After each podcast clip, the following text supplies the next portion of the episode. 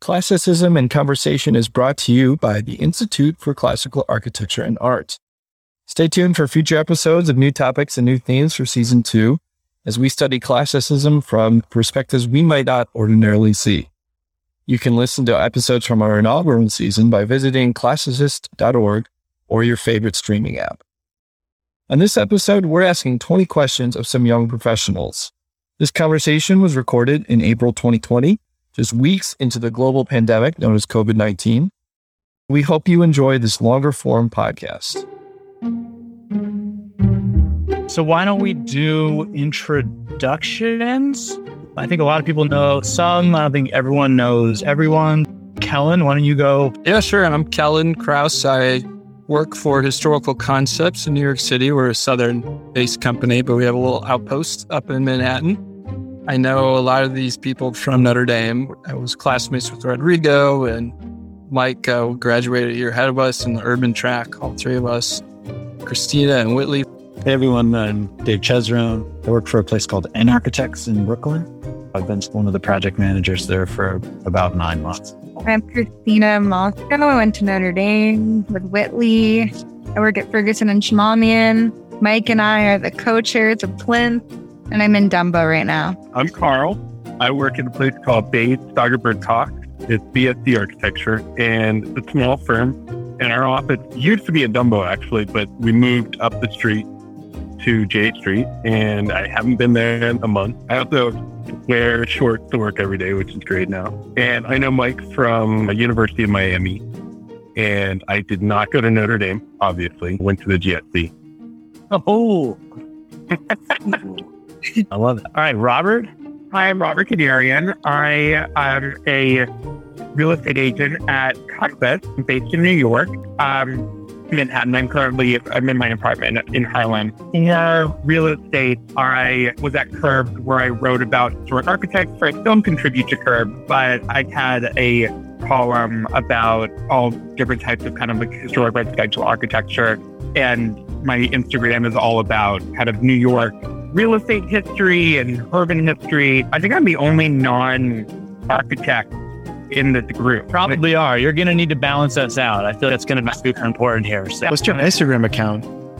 It's called Not Enough Hangers, which used to be menswear back in the day, and now it's all about gold houses and basically co-ops and stuff like that. I mean, I mean the stuff that all every one of you worked on every the classic um, transition from menswear to old houses. All right, Mike. Hi everyone, I'm Mike O'Neill. I know Mike from University of Miami. I also went to GSD. I do uh, a little bit of architecture and urban design at Fire Glen Bell. I also live in Harlem. So Hello everybody, my name is Rodrigo Boyat Montenegro. Um, it's a mouthful, I know. I am originally from Guatemala and I'm currently living and working there after doing grad school at Notre Dame with Kellen and Mike. I worked in New York City for about four years at Ferguson Shamamian. So I used to work with Christina. I'm an architect here working for a small firm called Estudio Urbano. We do a lot of residential work, but mostly urban design projects in Latin America which is pretty cool. Hi, my name is uh, Brent Buck. I uh, lead a small studio in Brooklyn named Brent Buck Architects. I find myself saying my name many, many times. It's nice to meet all of you. I went to Yale for graduate school and worked for 10 years in the studio of Tod Williams and Billie Tsien. We are uh, currently in Connecticut, so nice to meet all of you. Whitley Esteban. I'm not going to say where I went to school. I run the studio at Roman and Williams presently. I normally based in Brooklyn, but over the holiday weekend drove to Florida. So I'm now in the panhandle of Florida where I grew up and where the beaches are closed, but uh, no vacation rentals. But luckily, that means an empty condo that we can inhabit and isolate in. And yeah, that's my situation now. Man, everyone knows me at least a little bit because I organized it. But I went to University of Miami undergrad with Carl, Dave, and Mike, and then did ND grad school with Kellen Rodrigo, grad the grad program, and overlapped a little bit with Christina and Whitley, I didn't really know them that well there. Like Christina said, run the uh, Plinth program with the ICAA, which is the young members program of the ICAA. It's pretty cool. And I work for GP Schafer Architect. But yeah, anyway, so I'm really glad you guys were all interested in joining. me here. I think can be a lot of fun. Talk a little architectural shop. I started out the last one with a question and I had a lot of questions last time, which I realized were completely unnecessary because you put 10 architects in a room and you'll talk for 10 hours. It's a pretty easy thing, but a little kickoff thing. Why not? I figured since we're all quarantined here, there's something about the whole shifting world that we're finding ourselves in. But basically, at some point, we'll find ourselves back in the real world. And almost certainly, this real world will look completely different in terms of economic, social interaction. The list goes on. What is one positive way architecture will be different or one negative way? How do you see things shifting in our joint landscape, which is the architectural built environment? When you say how architecture will be different, do you mean how new buildings will be built differently? Or do you think in the immediate aftermath, how architecture could help if there will be certain elements of architecture that will find have a newfound appreciation in this COVID world. I think it could be anything you want to take it away to, but I think personally, in some way, everything is becoming more digital. Right now, we're on the Zoom call when we would have been in person before. So, in this way, the digital medium is replacing what used to be a physical interaction. So, architecture is inherently a physical medium. So how will this physical medium adapt? Maybe is a better way to put it in the digital, new digital world. And I don't really have a good answer, but there is all sorts of, there's VR things happening out there, which is sort of an, an easy one to kind of think about uh, a, a digital representation of what you usually physically see in front of you. There's a lot of time to think these days. And I feel when we get out into the real world and we're done thinking, there's going to be a new map in front of us in a lot of ways. Thinking about it, both the firm that I work in, work in right now and the one that I used to work in, neither of them would allow most employees to work from home. And now they don't have much of a choice. so from a personal level, this is obviously a very vague thing to say, but it's a little bit easier for me to negotiate whether or not I come into the office and manage vacation days, which is a big thing for me from a very vague perspective. It, it's also forcing my 50 year old boss to actually use the computer and use digital tools. I'll send them over drawings and he's being forced to print stuff out by himself, mark them up, take good photos of them. And I'm hopeful he will get an iPad with an iPad, an Apple Pencil or something so that he can actually scribble correctly. But he's he's starting to be open to the idea, and I think that's going to be very positive, moving things forward. Sometimes getting an answer from your boss can take forever, but I think once they once they figure out how to how to work digital mediums, they'll be able to move things along much more quicker. Yeah, I'd like to piggyback on that sentiment about. I mean, I spend seemingly a disproportionate amount of my day now marking up PDFs and drawings and things like that. And I think one of the things that this is in, and this is both a positive and a negative, but maybe I'll see it as a positive that it forces me personally to give very specific feedback and very direct feedback. Yes. Um, in a more timely manner, because I know if I don't, people aren't being as productive. And I think the drawback of that is that it doesn't allow sort of a more fluid conversation, which is what we have in the office. But at the same time, I think people have appreciated the, sort of directness of you know, no, it's, it should be this size or this color or that detail or let's head in this direction. And it, and it forces a real intention with the, with the marks and the thought, which is a challenge to me. What we've also seen in our studio is a little bit of a, a positive thing with our clients in that we actually see I mean, not physically, but we see their faces more than, than sometimes we would have in the past. People have more time on their hands. And so they're, and they're more apt to have a, have a video conference than they are to maybe meet us on a job site or something like that. So there's been, there's been a, certainly a couple positives in the situation and hopefully those relationships continue, continue to grow and develop. Uh, uh, hopefully it transitions to a place where that happens in person. I can totally see parallels both in terms of, of getting to know your consultants on a face to face basis and, and ironically having a more human connection with, with, with more people from afar is, is one kind of positive takeaway on, on workflow. And I would, would back, I've definitely struggled with specifically in someone who's still learning.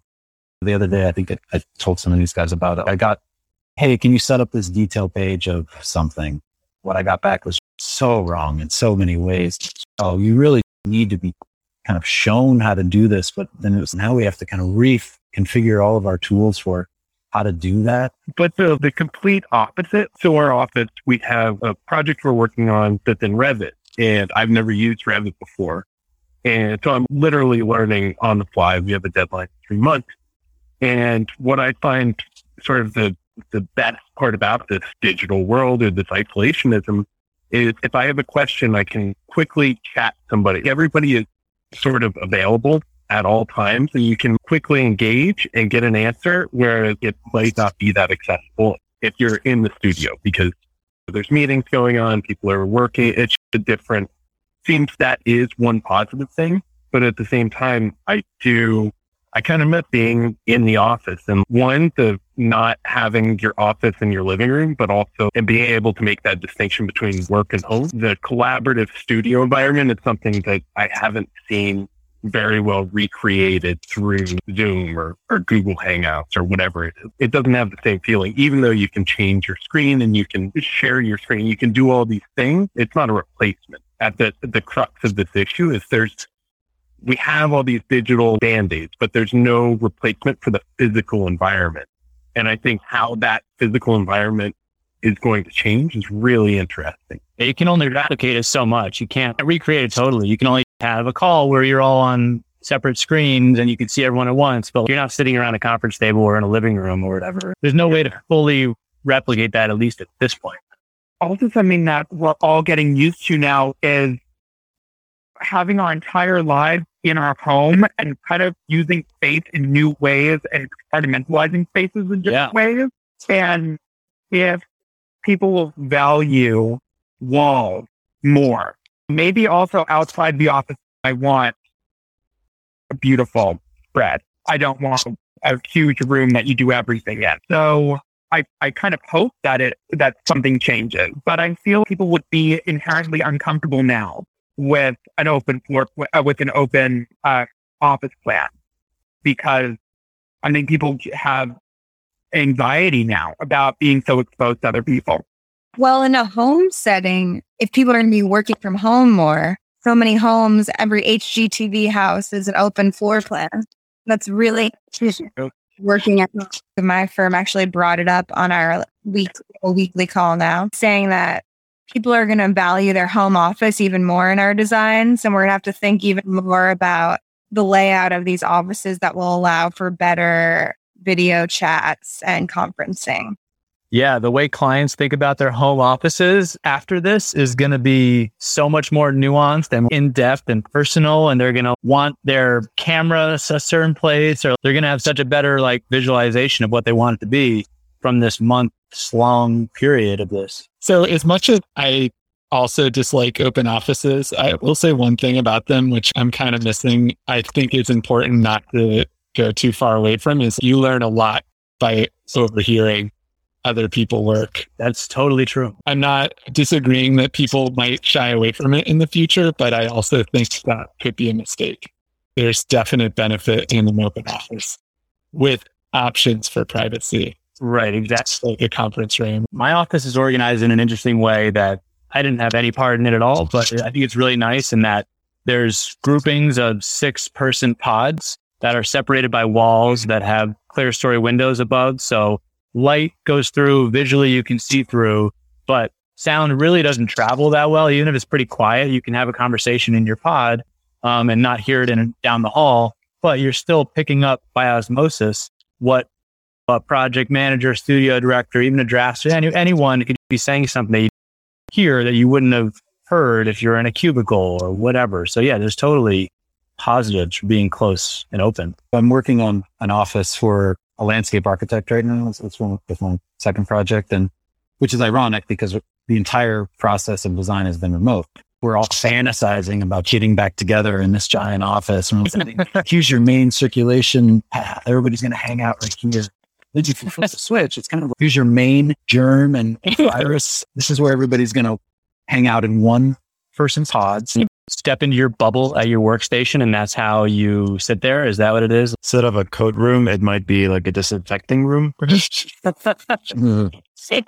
Stepping into a space station, you got to disinfect or whatever. Maybe it needs, maybe it needs to be a new program on. Yeah. It's your, your Vestibule. Well, I think it could also have, we think of it in terms of our studio, but having spoken to a lot of contractors, it seems some of them are actually trying to develop some various protocols, obviously for the near term of getting things up and running. But I wonder if this also has some type of impact in terms of how job sites are organized and if that somehow is a way and a means to, to further protect everybody from each other, but to maybe limit common flu or things like that as we move forward. But I think that'll be an interesting thing to see and what types of systems are put in place in these types of arenas to try to figure this out.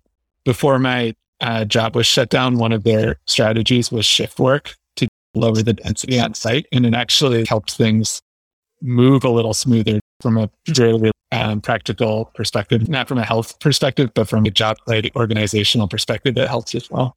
New York City's allowing right now single people, one person on every job site, supposedly.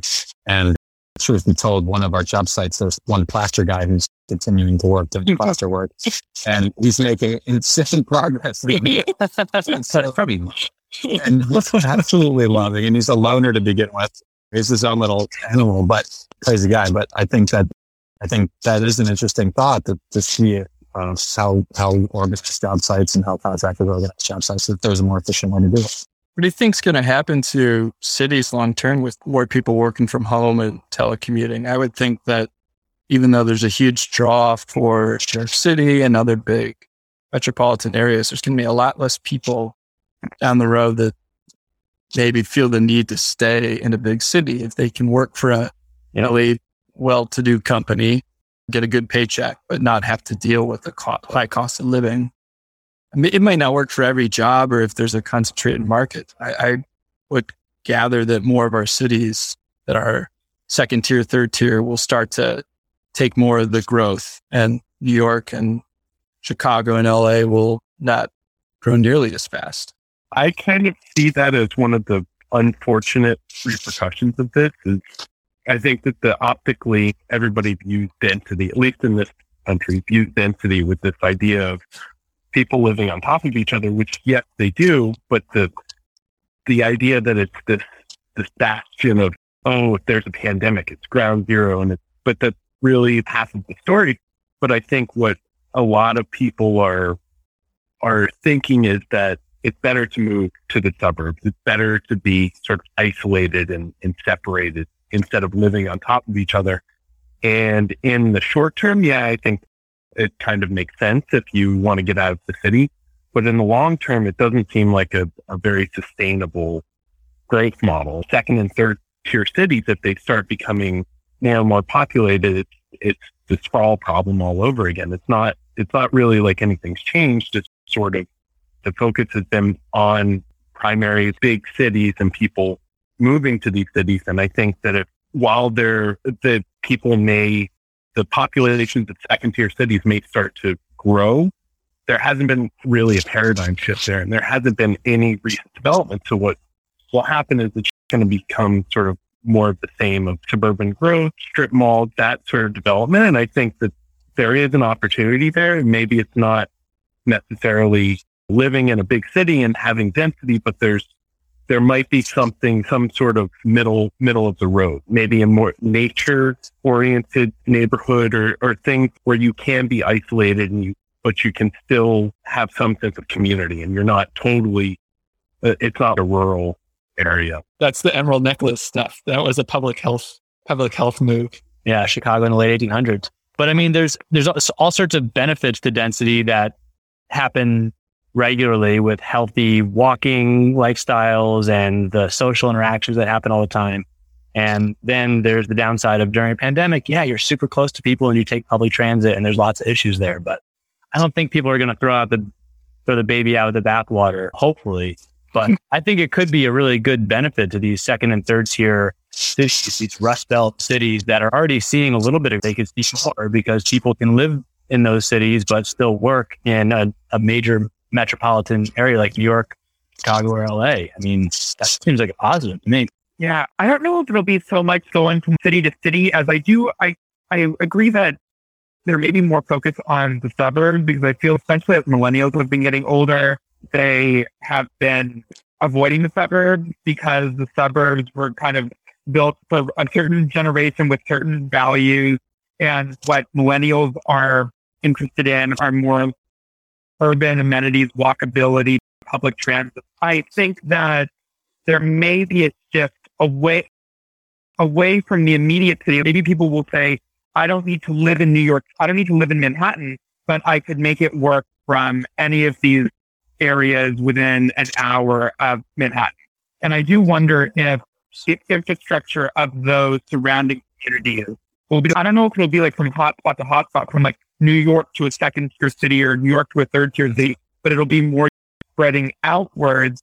And those, those towns will then change and shift and we'll see interesting things happening there. I wonder if the darling communities outside of New York, uh, like Cold Spring and Hudson and those areas are going to, or those towns are going to see new activity or different activity.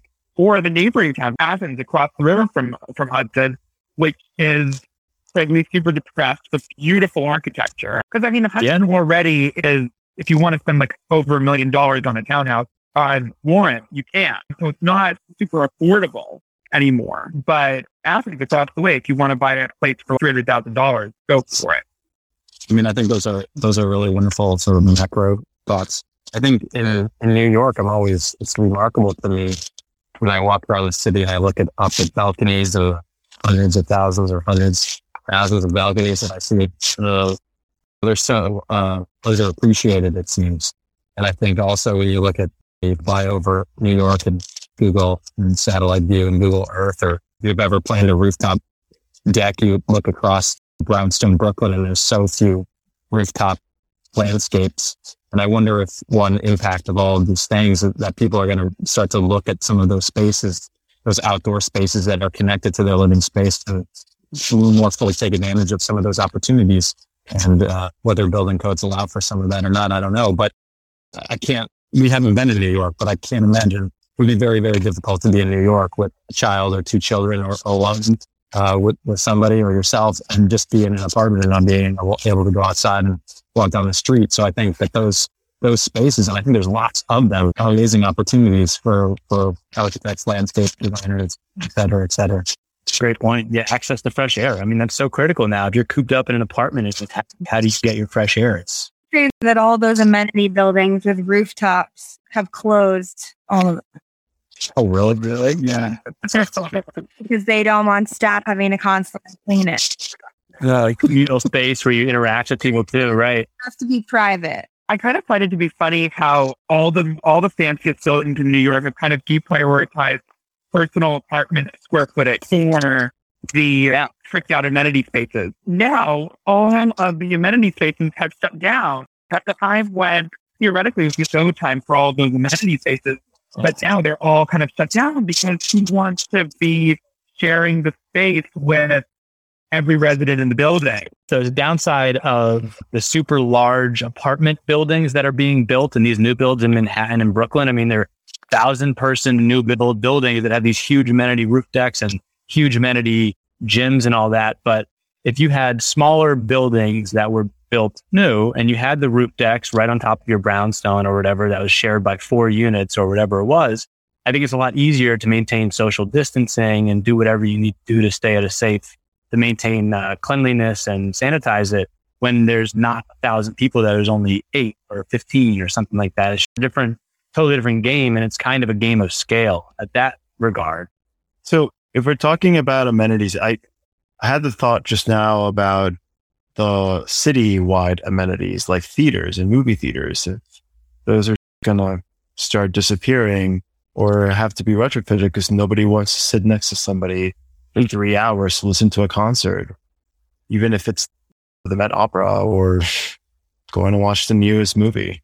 Do you think that that is going to be the function of how long this drags out for as far as people's patience? I feel like if it resolves in the next six months, then everything could go back to normal. But if it lags on for a year or two, people might start moving away from dense urban areas. And talking about the human race. Sorry, but if you look at war, if you look at all the conflicts and things that we have not learned from, I don't believe that the reaction is going to be quite so drastic on the environment. And I don't know if that's a delusionally optimistic point of view or an incredibly pessimistic one. I'm not sure which like, category that falls into.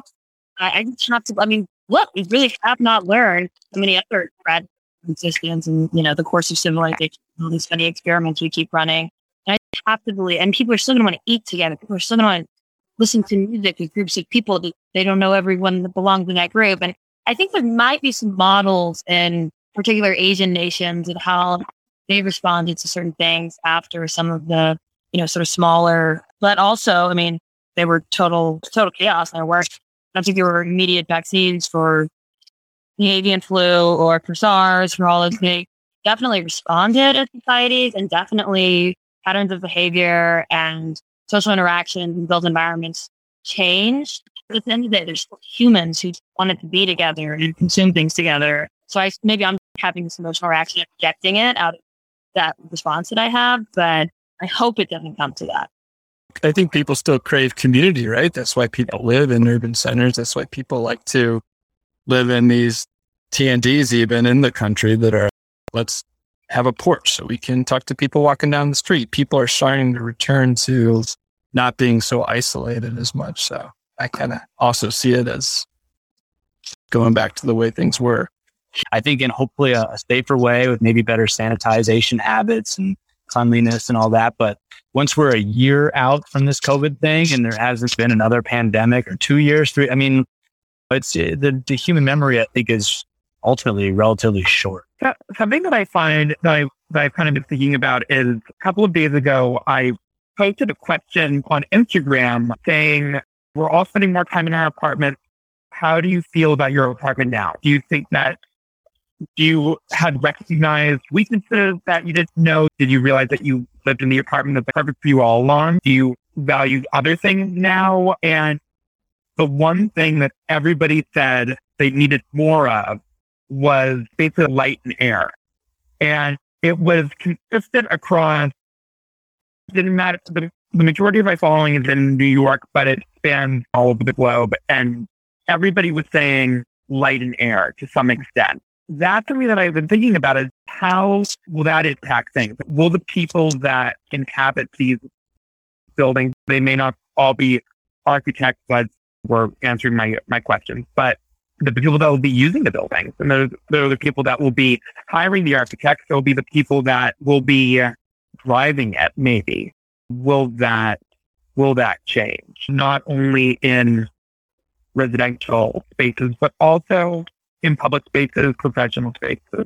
I think it's better that it's not architects answering that. I think it's better that it comes from the non architects because that's who's going to be living in the places and who architects should be designing for. I think a lot of times when architects take it upon themselves to design the new reality and to create new paradigms, a lot of times those experiments fail with or without the architects knowing it. I mean, makes perfect sense. I mean, my apartment gets really great light. I found myself thinking throughout this entire thing, I, I wouldn't be able to do quarantine in New York if I lived in a basement apartment that got no light. My mental health would take a true hit. Although if I had a garden apartment, oh my gosh, those got to be the best, right? Yeah. Yeah. So I I've been thinking about this because I I represented a garden apartment in West Village last summer, which was it was a beautiful floor-through that had a it had a garden and a wood burning fireplace in the kitchen. It was the original kitchen of the, the 1830s townhouse. It was really really cool, but it the rooms got relatively little light, which is consistent with garden apartments in general. The, the positive was that you had the outdoor space on West 11th between, you know, 4th and Bleecker. But the, but the rest of the apartment was honestly rather dark. And I, I caught myself thinking multiple times, oh, would I, would I want to be what I want the, the garden or, and I have, I always arrive at no, I want the taller ceilings and the better the better daylight. Because you can't go out in the garden on a rainy day. But yesterday, while it was rainy and horrible in New York, our apartment still got nice light throughout throughout the day, which was a mood boost. But I, I think it makes sense. So, well, I had another question, but it was more about, I mean, everyone can kind of self identify as one or the other, a classicist or a modernist, or maybe neither, or maybe an in between, or maybe an anarchist. I don't know what else it would be. But if whatever you self identify as, if you're a classicist, if you're a modernist, what's one thing you think with the current popular thinking of your paradigm that you think everyone is getting totally wrong? So if you're a classicist, what are they getting totally wrong? If you're a modernist, what are they getting totally wrong? Maybe there's something glaring that sticks out to you. I'm going to veer away from classical and modern because I actually think they don't really exist anymore. I do think we're done with plastic and maybe we'll see more copper. And I, don't mean copper everything for uh, sanitation. Yeah, copper everything. I like that. But I do think, I mean, in terms of truly an area of vernacular building technologies and never so keen to use the, the term biophilia, but there are inherent, think some of the conversation around all of that, COVID, to sort of unearth some of that. I'm optimistic that we might be a bit more responsible and there might be a broader awareness that can sort of awaken out of all of this in terms of what we want to be making buildings out of um, and what we want to be touching. I actually don't really like the word traditional anymore, but some of these things that we have a body of information and ritual around using actually end up being better for us as human beings, sometimes healthier. So people are building modern buildings and people are building classical buildings, but to be a modernist or a classicist feels, I don't know, uh, to get out of shape. But I, I don't know. That's a little heavy and maybe uh, alienating people. I don't know. I'm just talking about. I think it's just heavy enough. I mean, I think I can speak from, you know, my personal experience and that here I'll open up a little bit. I mean, I was rooted in, in a deeply sort of material driven practice for so long and educated in, in whatever you consider their work to be, but certainly it's of today and, and has references of Corbusier and Aalto and, and really the masters of modernism. And I think it was horrifying to them when I started playing around with moldings. But I think that so many people and certainly our clients respond to both. And so I think that furthers the point of what you were saying that it's hard to be in one side, wear that hat or that hat. But I think it's really interesting to be able to, to wear both at the same time because um, certainly they can inform one another. But also I think if the people that are in the building are responding to those two different thoughts at the same time, that makes a really, really interesting, you know, voice. So I'm with you. I think certainly you have people that seemingly from my perspective, though I was never trained in that regard and pure classicism or someone's making an, you know, building that looks like ancient Rome or Greece. And, and certainly that's one thing. But I think at the same time, I think the plurality is really, really interesting. I think it's more of a way on how you approach design. I find it more as something kind of school of thought, like the way you were trained, kind of like you were saying, Brent. I guess as an approach on how you work, I don't think I would, I would necessarily use tags or identify people as classicists or modernists. I think it's just a matter of how you approach things. And from a personal level, kind of being honest with myself if a client comes to me and asks for a very modern house, like a super hyper modernist house, I'm going to flat out say, I'm not the right architect for you. I think it's just a matter of approach and honesty in, in like your own design comfort capabilities. It does seem like more of a, a gradient where there are two opposite ends of the spectrum. And I think that it, yes, you can fall into either that modernist, hard modernist or hard traditionalist or classicist. But at the end of the day, like you, you are go- going to respond to the client's needs. You're going to be receptive if it, if they're asking for something that you, you don't specialize in or you, you can't really deliver on. I think that you communicate that to them and, and you say, I'm not the right fit but I, I kind of agree that the two don't really exist. And the reason I'm saying that is I've been working for the past, I don't know, four years on the townhouse. And it's at the end of the day, it's a 200 year old townhouse that got almost completely demolished and rebuilt. If we rebuilt that as a traditional house, would I call that a classical house? I mean, it, it's got pieces of steel in it. It's, there's always this question of, there's a question of honesty and a, a question of, is it just the style? Is it just you're describing the paint color of it? Where that we're sort of in this new paradigm where you don't really have a choice to ignore technology anymore. The nano mm-hmm. energy code will require you to do certain things that you traditionally would have never done. It's in some way we're we're always having to adapt to the client's needs and we're always going to deliver a product that the client is happy with and that they're going to live the way that they see is the best and i do think that's of the utmost importance and we should leverage all the technology that we have around us to do that but in another way traditionalism is that classicism when you do that is that really operating in the true way of what the word means or is building with only traditional materials and only load bearing brick and um, wood framing and not violating what any of those systems can do. Is that traditionalism? Is that pure, pure classicism? So that would be that anecdote, I think.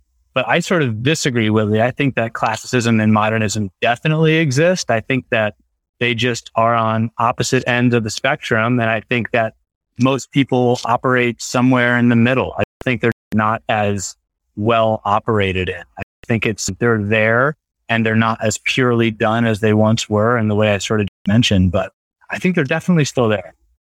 How do you reconcile then the kinds of practices that do very good, very good classical buildings that create very formal modernist buildings? I mean, to me, I, I find it not my area of expertise, truly, but I don't think it's just one line that we're operating on. I think there's actually probably there's at least two dimensions: formal versus idiomatic versus the vernacular, right? And that's something that men much smarter than me have spoken about. There's that vector, then there's the vector of context in terms of where temporally a building or a project finds itself, the whole spectrum of times relating to something next to it, trying to tell some story about, I don't know, what some narrative of something or other institution that's being built for. So the physical context is the context of the site. I, I think we have there's I don't think it's quite as simple as classical and modernist. I think there might be some practices or architects who are more. Yeah, I definitely agree with that. Classical and traditional are also very different. I mean, the classical speaks to something that is this can be totally separate from traditional practices building. Totally can be. And classical in the Western definition, I think differs quite a bit from classical in the Eastern tradition. And I guess it's not so much that they don't completely totally exist. I, I think it's there's there's more dimensions that we're all sort of existing along. That one might veer towards the classical or towards modernist approach, even though I do believe the early modernists were actually fundamentally right. like great, talented classicists. Uh, they 100% were the first generation. That's why they were so great. Have you guys ever seen Mies van der Rohe's classical architecture? All, all those guys had their first houses, Corb's first houses and Aalto's first houses as these kind of collages of different traditional pastiche and, until they realized, oh yeah, this is the thing. I think maybe in the professional world, there's more gray, but I think that in the education world, there isn't as much. And I think that's the issue. And I think there's a lot more anger to the academic about it neither side wants to be taken over. And I think that's the problem because I don't know. I remember I took a summer course at NYIT and they were horrified that I wanted to draw a building that had four walls.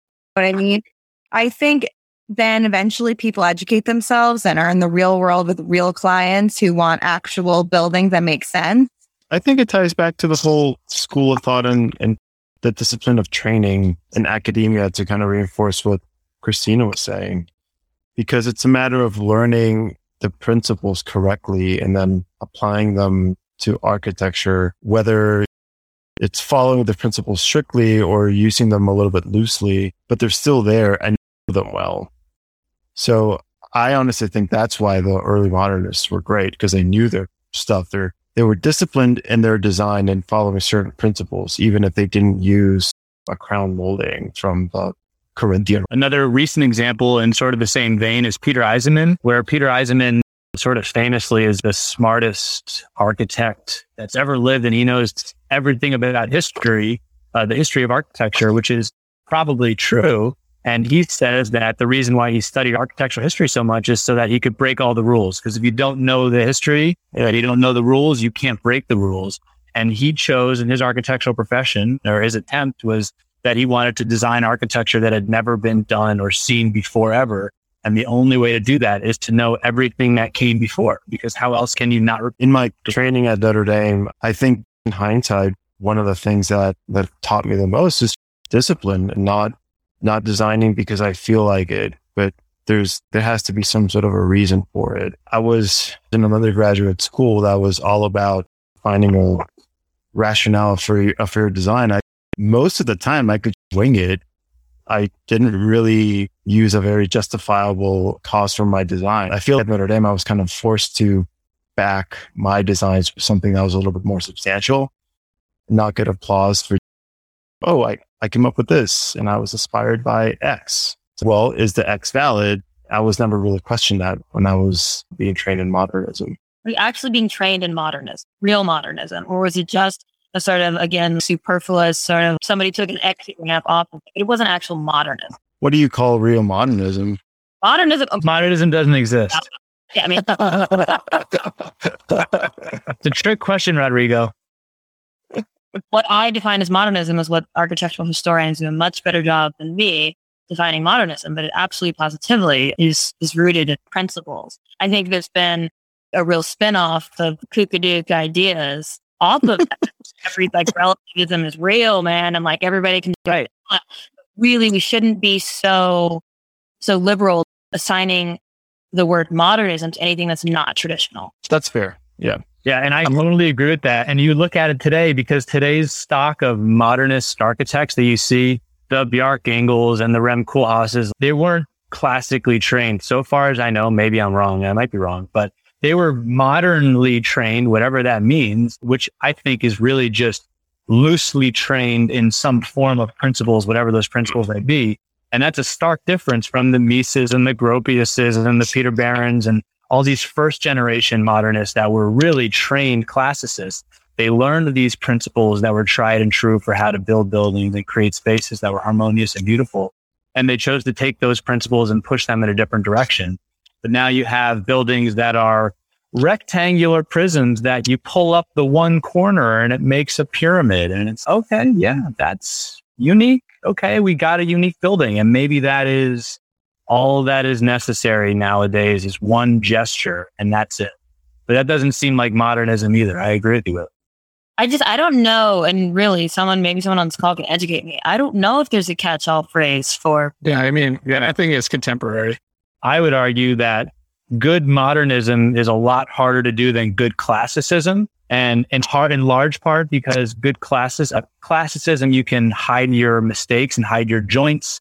And you have all these moldings that cover up continu- continuations of planes. But in modernism, everything is exposed. Everything has to be perfect. The construction has to be super tight. A drawing set for a modernist building might be that big and the construction budget is the same for a classical building where the set is that big because it's a completely different way of building in that regard. I do think, regardless of what the final product looks like, going back to that question of whether something's arbitrary or not is something that needs to be better addressed in school.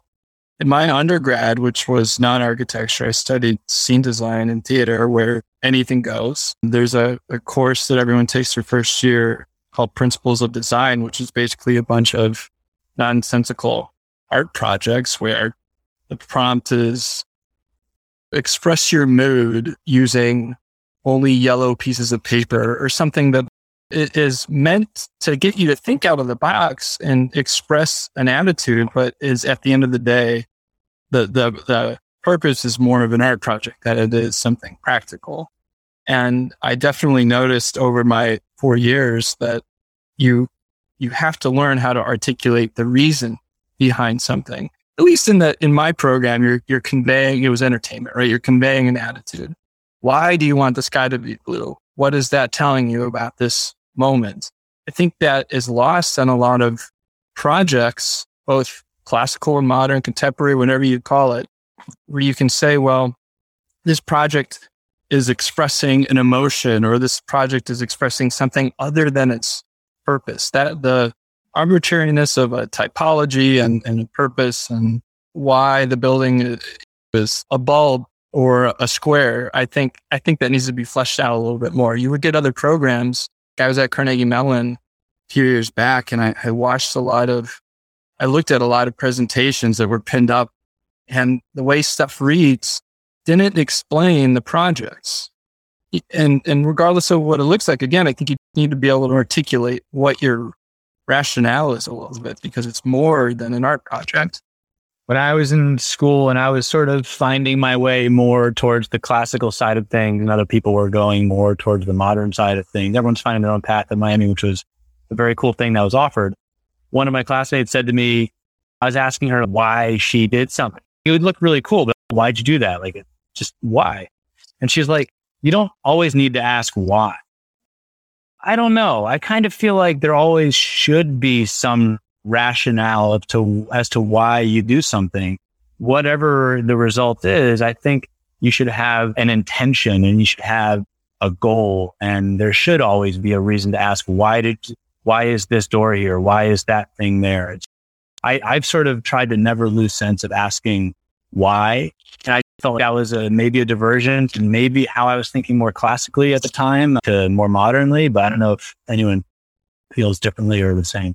Well, I think it's it's risky if you if you do something without a strong justification. But I also don't think you need a justification for every decision you make.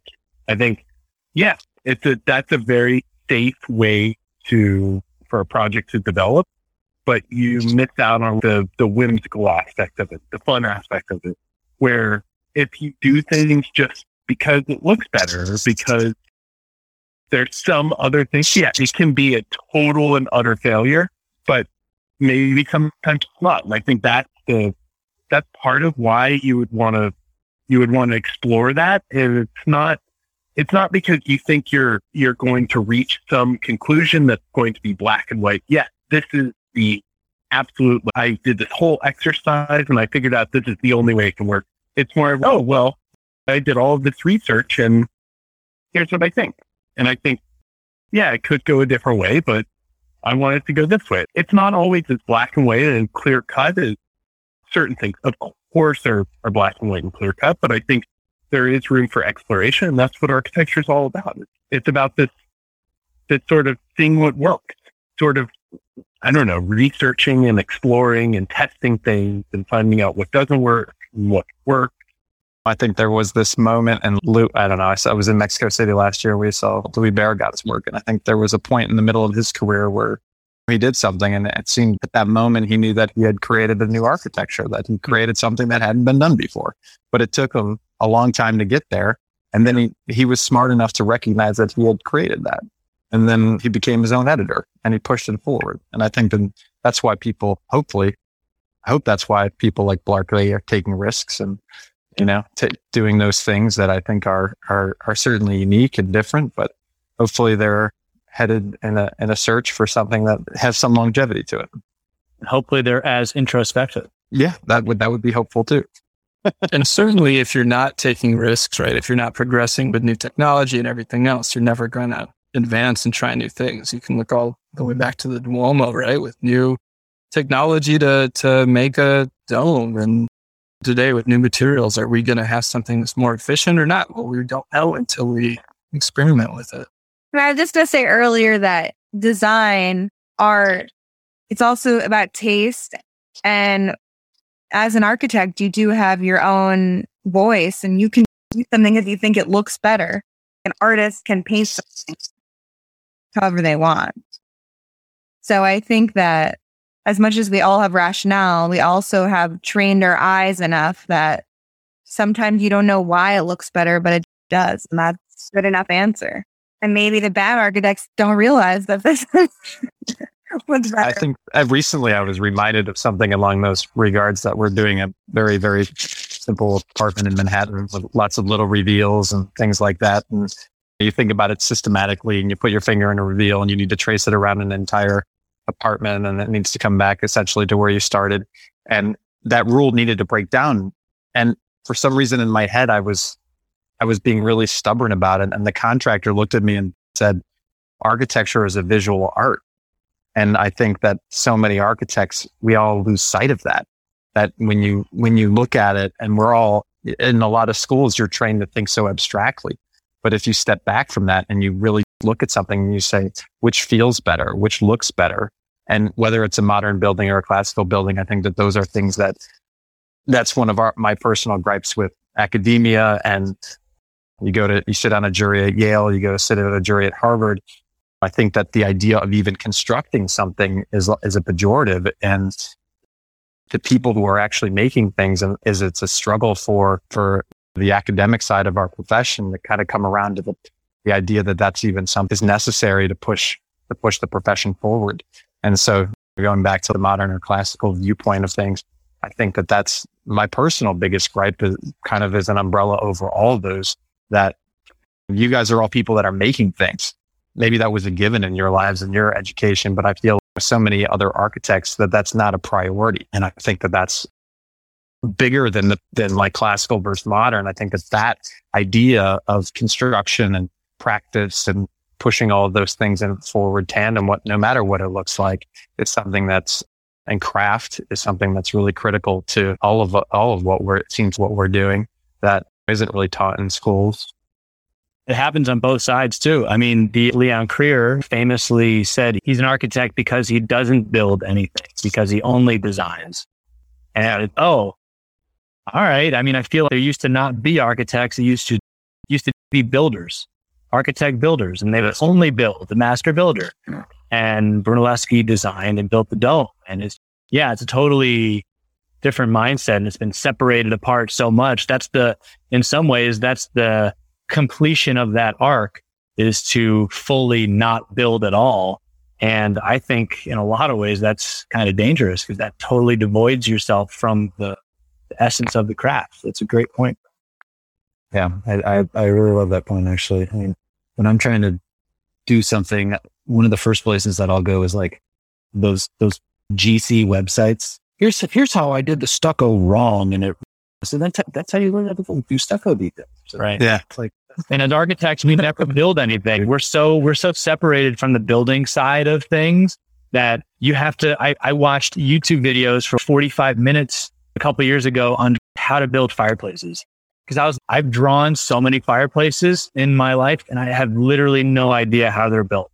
And it's- I need to watch some guy put bricks on top of each other in Omaha on how to hmm. build a fireplace because I have literally no idea how they're built.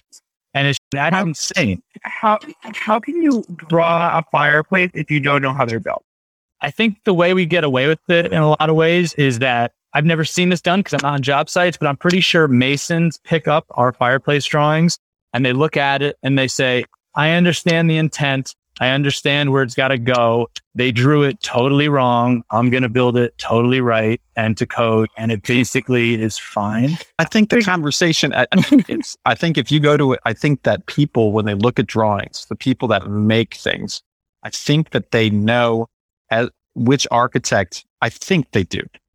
They, who they can have the conversation with and who they can't have the conversation with by the drawings. By the drawing. And I think they will engage that person. So if, if you don't know those fireplace details as an architect, then maybe you don't fully detail it out because I mean, you're learning while you're doing it. So that's an important thing. But the person that's really teaching you is the person who's making that.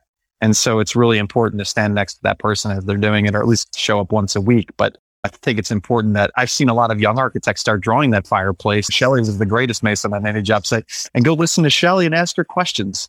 And then, then you will learn. And you don't learn that at school. And that's, that's the, one of the biggest, hardest things of our profession is that again, style aside, how do you learn how to do it? having architects being more tied to the construction profession, that can, in the long term, get rid of architecture art projects and therefore really crappy architecture because it kind of weeds out the artists, Maybe. architects.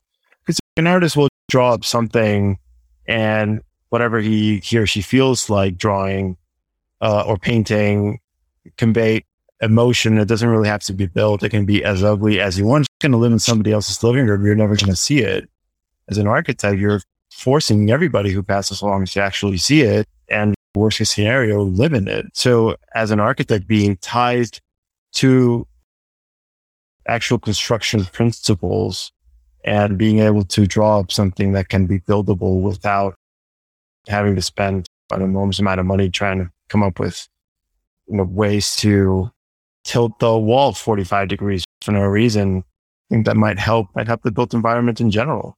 You guys like the Oculus? I like who likes the Oculus. I like the Oculus. Which, which one is the Oculus? The the World Trade Center, the Calatrava. Most likely Mm, up in New York City in the last century. I still like the Oculus. I'm not going to lie. Willie, I want to hear what qualifications make it the most classical building in the last century. Well, I use it chiefly as a trolling device for it's a critique of proponents of classical architecture that I've reduced to just being fans of classical ornament because I think it's about much deeper things than cymatium and eggs and darts. But it's symmetrical. There's formal ordering to the parts of the building, notwithstanding the terrible entry and that you don't know where it is and it's kind of a confusing thing. Its forms are are based on forms and shapes and geometries that we find in nature. So really those two, but it chiefly is a, is a trolling device to sort of Structural expert. It's an impressive Wait. volume in the center, Yeah. right? the grand civic space, da da da da. But I, I, I mean, really, because I am, I have an allergic reaction to the classical equating to classical ornament and motifs. I think that gets to a larger question, though, is how do you define classicism? How do you define modernism? It's sort of a theme that has carried some of this conversation. And a lot of people contemporary to their peers have a hard time articulating what makes today different than two, two days ago. But it's easier to contrast it with something from 50 years ago. It's harder to express recent changes, it seems, or recent separations. I'm a, I'm a, proponent of a sort of big tent philosophy because I think politically to sort of reject and deny anything that is not like covered in classical ornament as being not classical, I think does Mhm. a disservice. Um, because I think architecture has a, a pretty serious obligation to, to the public. And I think that a lot of the principles and fundamentals inherent in a classical foundation in terms of architectural education serves that really well. Not always necessarily like a classical manifestation of a building. And I think sometimes we fall into habits where um, it becomes apparent to someone who loves classical architecture. It becomes apparent to me that sometimes the argument for classical architecture seems one that is merely surface deep, that we're doing ourselves more of a disservice in being proponents of classical architecture. That if I feel this way or I can perceive things this way, my gosh, the rest of the academy and, and certainly the public will perceive of those who uh, believe in classical architecture to be those who love the past and have a certain nostalgia for it. It's mostly a political and it's a branding thing, actually. But I think you do bring up a good point that thinking about what we were saying 30 seconds earlier, it's healthy then for practicing architects to be immersed in academia to prevent that sort of, oh, what will the academy think? Because if your academy is composed of people that are out there in the real world dealing with real problems, real modern materials, then you don't necessarily stick to this purist bubble type architectural theory. Yeah, I agree with that totally and completely. Yeah, more more people in academia built things, be a different landscape for sure. The big tent idea, though, Willie, is the I think it's something we've talked about before about what Andre Duany is trying to do with heterodox architectonic, where he's trying to claim under the umbrella of he's claiming under classicism what a lot of modernists have done over the last 100 years. He's taking modernist columnar systems and breaking them down into head, body, and feet and turning it into a classical ordering system, which it really is when you break down some of these buildings. I mean, they are, you can, if you can find the head, the body and the, the feet, like Louis Sullivan said, I mean, a lot of that is the basis of a classical building. So I think trying to yeah, claim that, that big tent philosophy rather than breaking things down to one side or the other, I think, I think that could be helpful if heterodoxia ever comes out, which it probably will never I don't know if anyone really, uh, maybe not everyone is familiar with it. Heterodoxia architectonica is something that Andres Duany was working on as a book concept. He was basically doing lots of SketchUp models of historic modernist buildings and doing parallels of orders, but with modern columns. So you might have uh, a Mies van der Rohe column, which cruciform shape with a little uh, recess at the top and the bottom. But he compared to whatever whatever other columns he might have.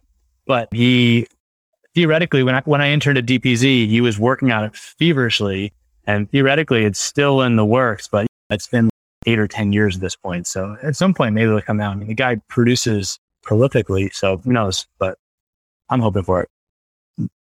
I, I was I was starting to articulate. I, I, since we have a little more time on our hands um, Yeah. these days.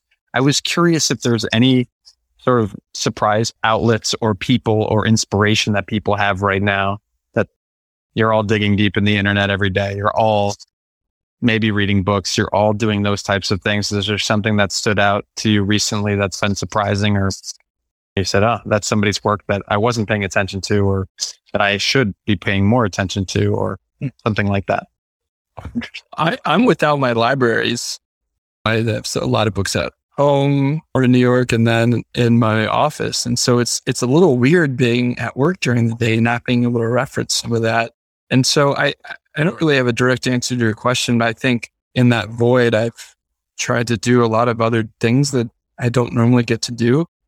Instead of watching TV, I'll, I picked up a few other hobbies. And so it's kind of nice to have your brain relax and think about things that are not architecture 24 7, which I imagine I'm speaking for most of us is the case. I think that's as valuable, that sort of refresh as, as looking for new sources. I don't have too much online though that I've really used to fill, fill the void. I'd almost say the flip. What's been really interesting has been being around my old books all the time mm-hmm. and, and picking those up. And I was trying to find some kind of reference and I was, oh, I should look up this. I'll, I'll pick up my old Kevin Bacon's dad book. Ed Bacon. well, he's reminiscing references and it was Graphics. was I've been focusing a lot on Instagram accounts of people that are restoring specifically British country houses. but the which yeah, it does seem very niche, but they don't have fabulous budgets. I mean, they're, they're I think they're they have sizable budgets, but but they're going about it themselves. By no means are they hiring an architect, hiring a contractor, and having somebody else do it. But they love the pursuit of actually restoring the house themselves. And I feel I've been really focused on, I'm, I'm already a, a nester. Like I always love creating a, space that I love to be in. But now I'm in hyperdrive around that. And so that's kind of what I'm paying most attention to is other people that seem to appreciate that. Yeah, I've been finding more on Instagram because I'm also removed from my library at home, although I'm not sure I would be flipping through old books that I have as much as I'd like to think I would be. Yeah, I've been finding finding new decorators on Instagram that I like or new architects that are maybe not so well established. Probably that's probably a coy way of saying I've been on Instagram way too much and going down way too many Instagram rabbit holes, but what was your answer to the question that you posed that started on this? I've been looking back at uh, uh, Gunnar Asplund has a uh, Mm. there's one there's one one one monograph on his work, and I've studied all the Scandinavian modernists in depth, and he's one of the last ones for me to really dive into. And I think his work for this conversation is really impactful and meaningful.